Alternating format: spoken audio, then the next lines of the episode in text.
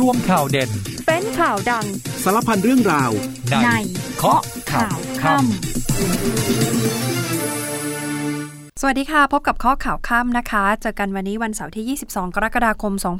2566 ค่ะ วันนี้ติดตามข่าวสารกับดิฉันอัมพิกาชวนปรีชาค่ะ วันนี้หลายคนติดตามสถานการณ์ทางการเมืองถึงแม้ว่าจะเป็นวันหยุด แต่เรื่องของการเมืองนี่ไม่หยุดนะคะ วันนี้เพื่อไทยส่งเทียบเชิญ มีภูมิใจไทย มีชาติพัฒนากล้า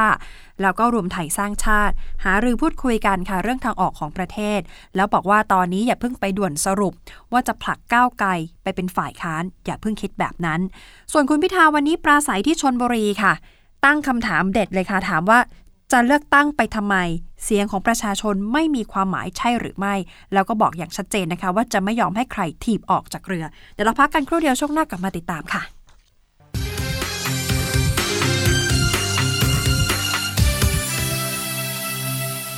บ่ายวันนี้ที่พักเพื่อไทยนี่คึกคักมากนะคะ เต็มไปทั้งสื่อ เต็มไปด้วยนักการเมือง กับการหารือกันระหว่างเพื่อไทยกับ 3 พัก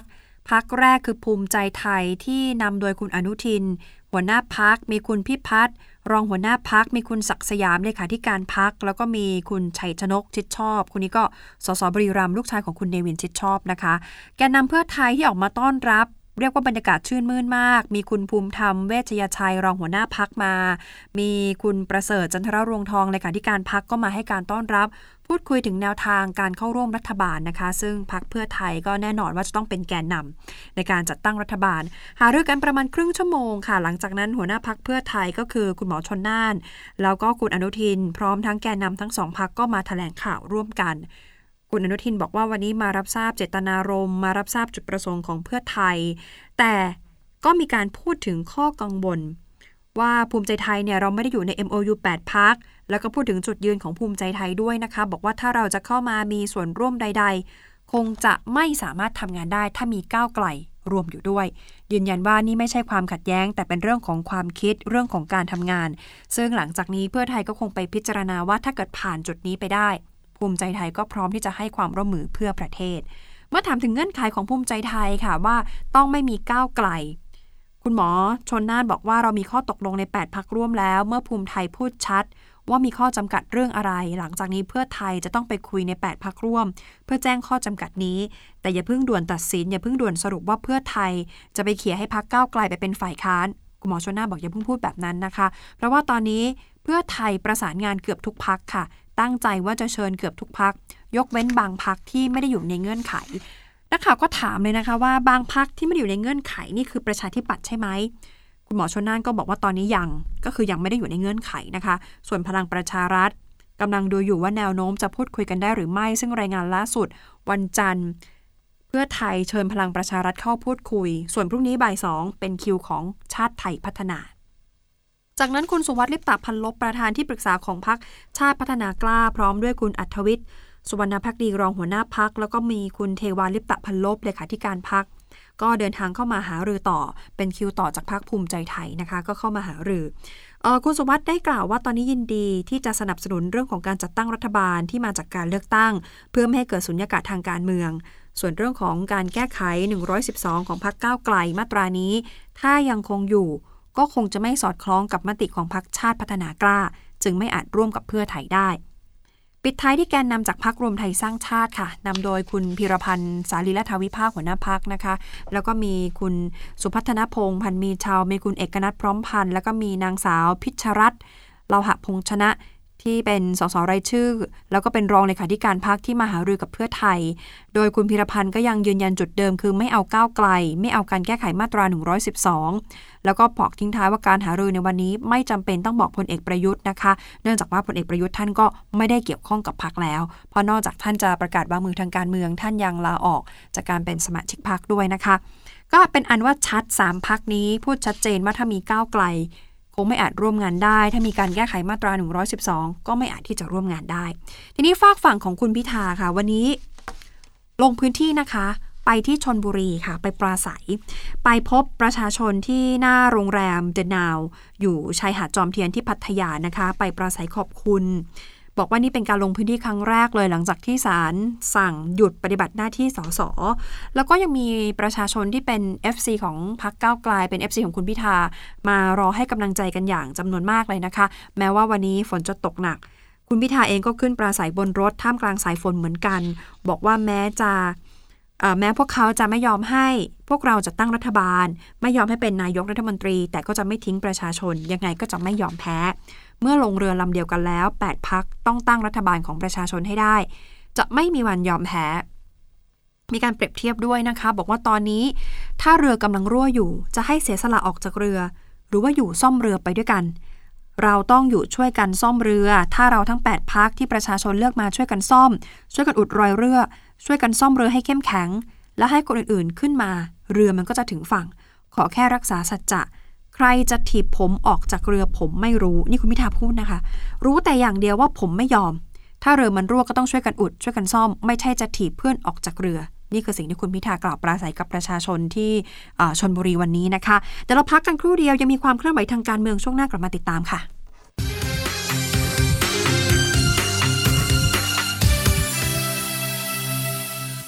ความเห็นต่อการจัดตั้งรัฐบาลของทางฝั่ง 8 พักร่วมนะคะ อย่างคุณกันวีจากพักเป็นธรรม ที่ออกมาเสนอก็เรียกว่าเป็นสมการใหม่ บอกรอได้ไหมอีก 10 เดือน ถ้ารอไม่ได้ 10 เดือน อาจจะเจ็บไปอีกหลายปีนะคะคุณกนวีสืบแสง สสบัญชีรายชื่อ แล้วก็เลขาธิการจากพักเป็นธรรมโพสต์ข้อความผ่านทาง Facebook นะคะ เสนอแนวทางจัดตั้งรัฐบาล บอกว่าสมการใหม่ ขอเสนอให้รอ 10 ปี หรือจะเจ็บอีกหลายปีได้บอกว่าเมื่อวานนี้เนี่ยฟัง 8 พักร่วมที่จะจัดตั้งรัฐบาล บอกว่าเรามีอยู่ 3 สมการ อันนี้ก็คือสิ่งที่ทางเพื่อไทยแถลงนะคะ หลังจากที่ประชุม 8 พักร่วมเสร็จ 3 สมการที่ว่าคือ 1 คือไปหาเสียงสวเพิ่ม เอามาเลือกนายกที่เป็นคนดิเดตมาจากพรรคเพื่อไทย 2 คือไปหาเสียงเพิ่ม แต่เป็นเสียงสสอันแรกคือเสียงสว อันที่ 2 คือเสียงสสเพื่อให้มาโหวตให้กับคนดิเดตนายกจากพรรคเพื่อไทย 3 คืออื่นๆ อื่นๆที่ว่าเนี่ยเขาพูดกันว่าอาจจะมีบางพักที่ต้องออกจาก 8 พักร่วม อาจจะไม่มีพักใดพักหนึ่ง เขาพูดแบบนี้หลายคนก็พยายามพุ่งเป้าว่าไอ้คำที่ว่าไม่มีพักใดพักหนึ่งเนี่ยคือก้าวไกลหรือเปล่า ซึ่งวันนี้คุณหมอชนน่าก็ออกมาพูดว่าอย่าเพิ่งไปตีความว่าเราจะผลักก้าวไกลไปเป็นฝ่ายค้านนะคะ แต่คุณกนวีบอกว่าทุก ๆ สมการที่ว่ามาคือก้าวไกลนี่ต้องลดเพดานนโยบายที่เคยให้ไว้กับวอเตอร์ หรือสมการอื่น ๆ ที่หมายถึงก้าวไก่นี้ต้องอาจจะไปเป็นฝ่ายค้านก็เป็นได้ เพราะฉะนั้นถ้าพิจารณาดูให้ดีทุกสมการทั้ง 3 หลักการและอุดมการทางระบอบประชาธิปไตย ต้องถูกประนีประนอม ต้องถูกคอมเพลมไส์ทั้งสิ้นคำถามคือทำไมฝั่งประชาธิปไตยต้องเล่นตามเกมฝั่งอำนาจนิยมด้วย เราดึงเวลาทุกอย่างกว่าจะรับรองสสเลือกนายก มีทั้งเสียงสวและข้อบังคับการประชุมรัฐสภาที่ 41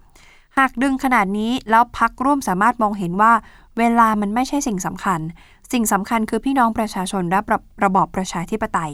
ดังนั้นการที่เราจะรออีก 10 เดือน คือรอให้สวระเหิดไปกับกฎหมายที่รองรับ แล้วเอาแค่เสียงสสไหมเอาแค่นี้มาเลือกนายก มันอาจจะเจ็บบ้างที่ต้องให้รัฐบาลรักษาการอยู่ต่ออีก 10 เดือน แต่เมื่อไปคำนวณถึงผลลัพธ์ จะเห็นว่า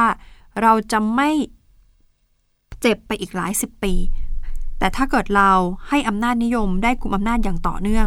เราจะต้องทนต่อไปอีก แม้ว่าจะมีการยุบสภาในอีกไม่กี่ปีข้างหน้า แต่ความต่อเนื่องของอำนาจนิยม ยิ่งจะทำให้ประเทศนี้ตกต่ำจนยากจะกู้กลับคืนมา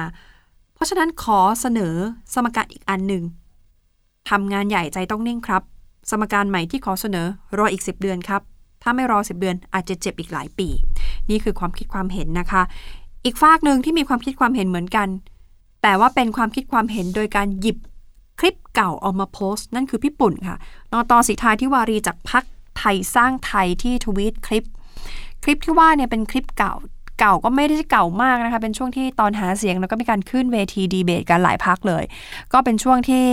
คุณสิทธานี่ได้ร่วมเวทีดีเบต กับทางคุณหมอชนน่าน ซึ่งคุณหมอก็พูดชัดเจน บอกว่าจะไม่จับมือกับพักพลังประชารัฐ จะไม่มีดีลกับลุงป้อม ถ้ามี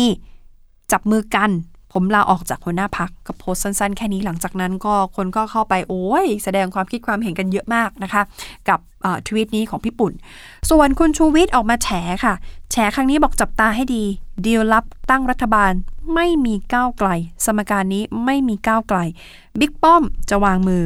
คุณเศรษฐาจะนั่งเก้าอี้นายก ส่วนคุณพัชรวาทจะควบมหาดไทย นี่คือสิ่งที่คุณชูวิทย์โพสต์เอาไว้ใน Facebook ส่วนตัวในหัวข้อไม่มีลุง ไม่มีเรา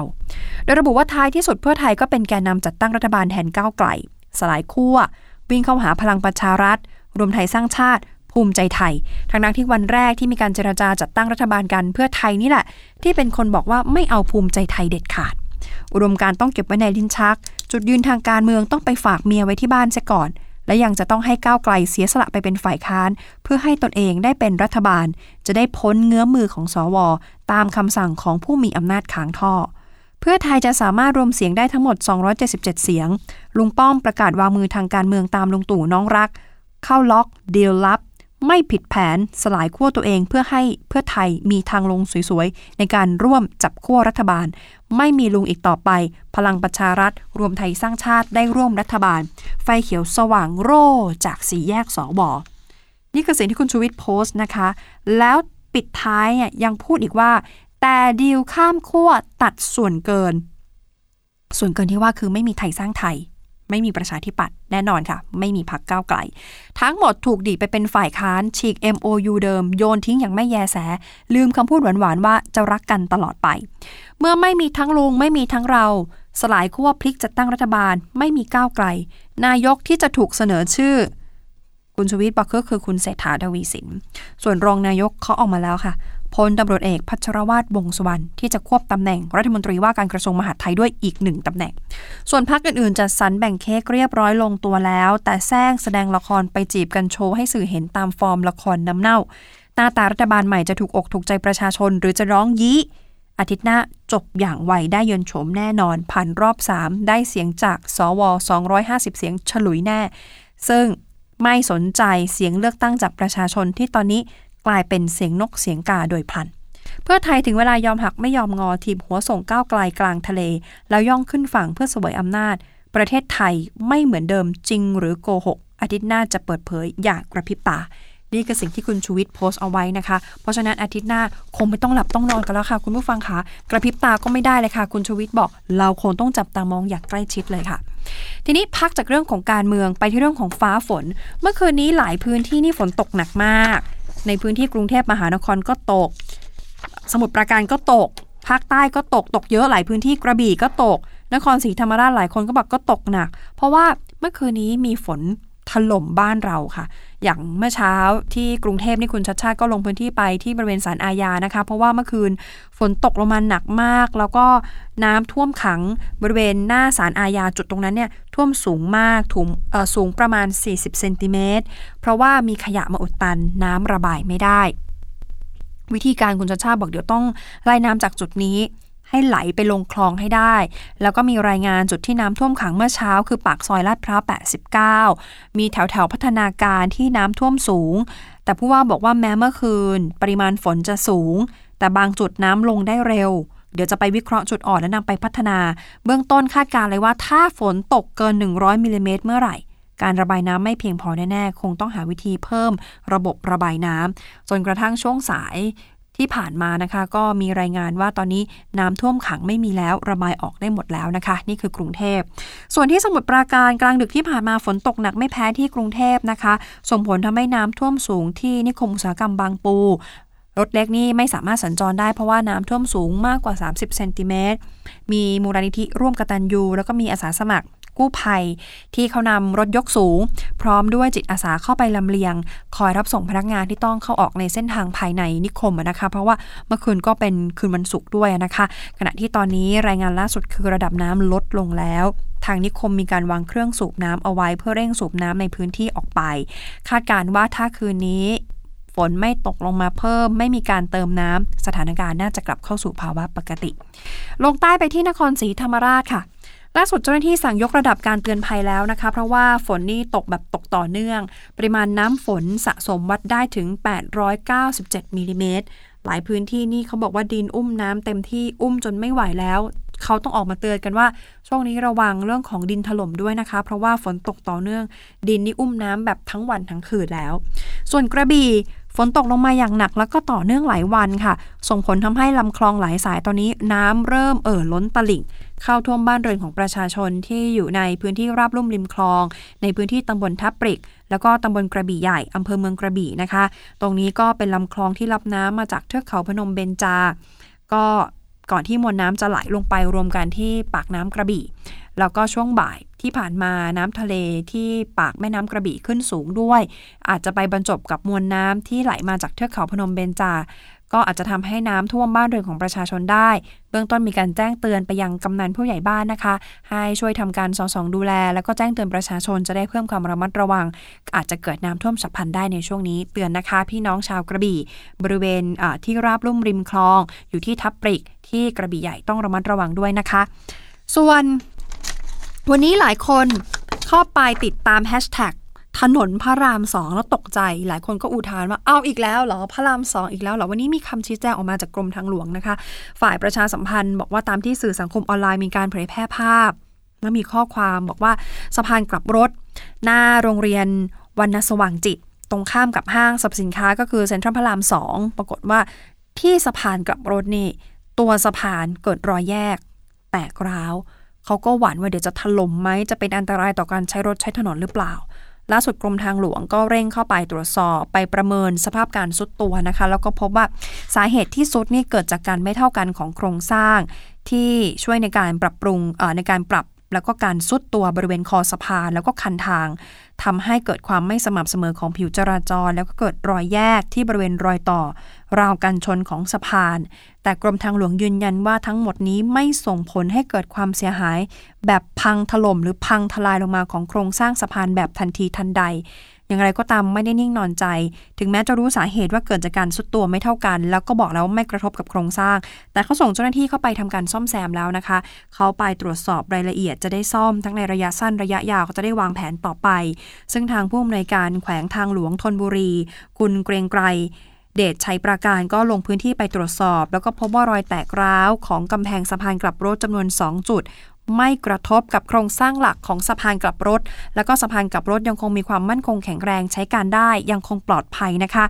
วางแผนเข้าซ่อมแซมเร็วที่สุด เบื้องต้นคาดว่าจะเริ่มซ่อมคืนนี้สี่ทุ่มจนถึงตีห้าของวันพรุ่งนี้นะคะ เพราะฉะนั้นหลีกเลี่ยงเส้นทางตอนกลางคืนด้วย เขาจะซ่อมแซมตอนกลางคืน เพื่อลดผลกระทบต่อผู้ใช้เส้นทางดังกล่าวนะคะ เอาละค่ะหมดเวลาของรายการข้อข่าวค่ำแล้วนะคะ กลับมาติดตามได้ใหม่วันพรุ่งนี้ค่ะ วันนี้ลาไปก่อนนะคะ สวัสดีค่ะ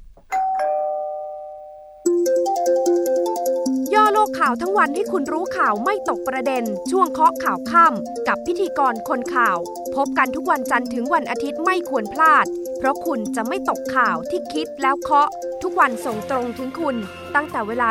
19นาฬิกา30นาทีถึง 20นาฬิกาโดยประมาณ ทางสถานีวิทยุในเครือกองทัพบบก